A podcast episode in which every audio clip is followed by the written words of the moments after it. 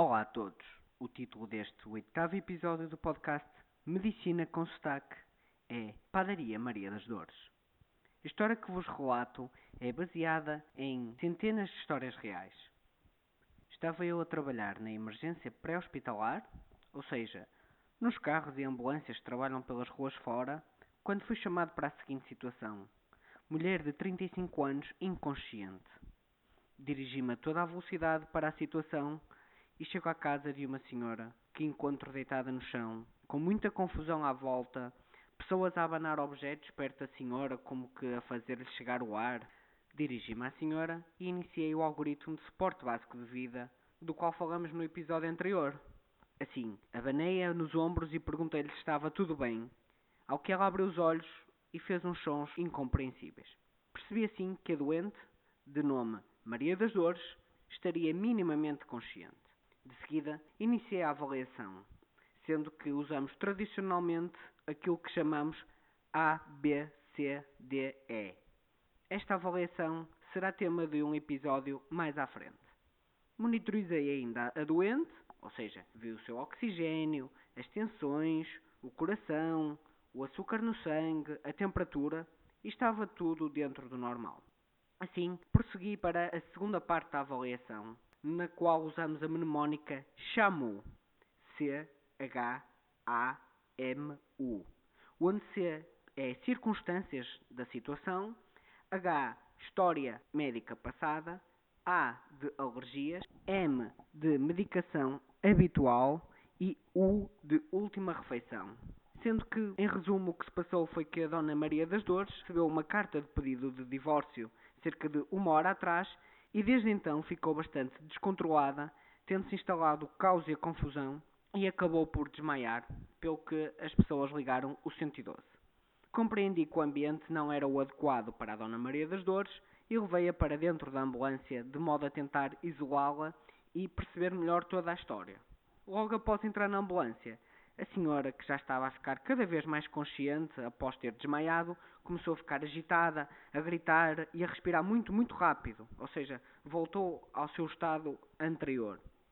Nesse momento, pedi um saco de papel que me foram prontamente buscar a uma padaria que existia mesmo ao lado da rua. Aproveito para vos voltar a chamar a atenção para o quanto estamos a destruir o nosso planeta com plástico.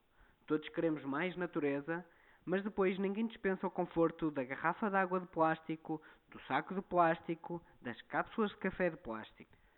Continuando a nossa história, dei então um saco de papel à Dona Dores e disse-lhe para respirar para o saco. Se quiserem ter uma ideia mais visual da situação, podem pesquisar por imagens de respirar saco.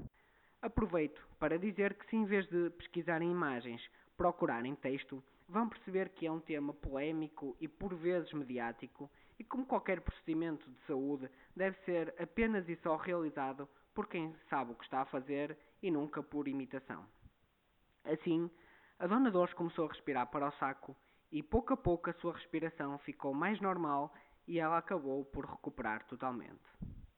Vamos então perceber o que aconteceu em termos fisiológicos, ou seja, em termos de física do corpo humano.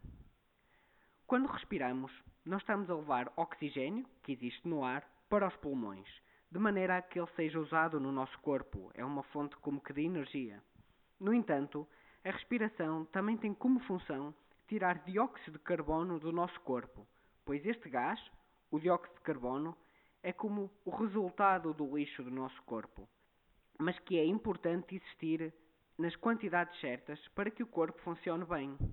Para a respiração funcionar bem, então, e este gás, o dióxido de carbono, tem que estar dentro de uns limites específicos.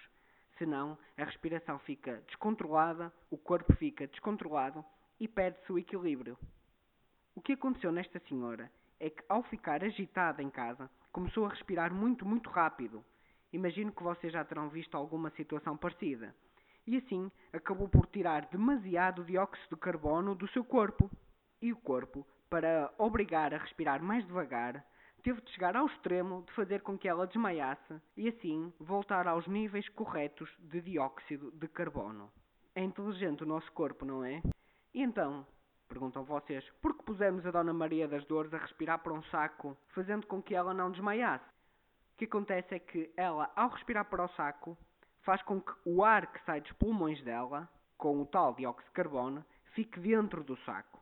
E depois, quando ela o respira, o ar que vai para os pulmões dela é o mesmo que ela tinha tirado dos pulmões e que estava dentro do saco.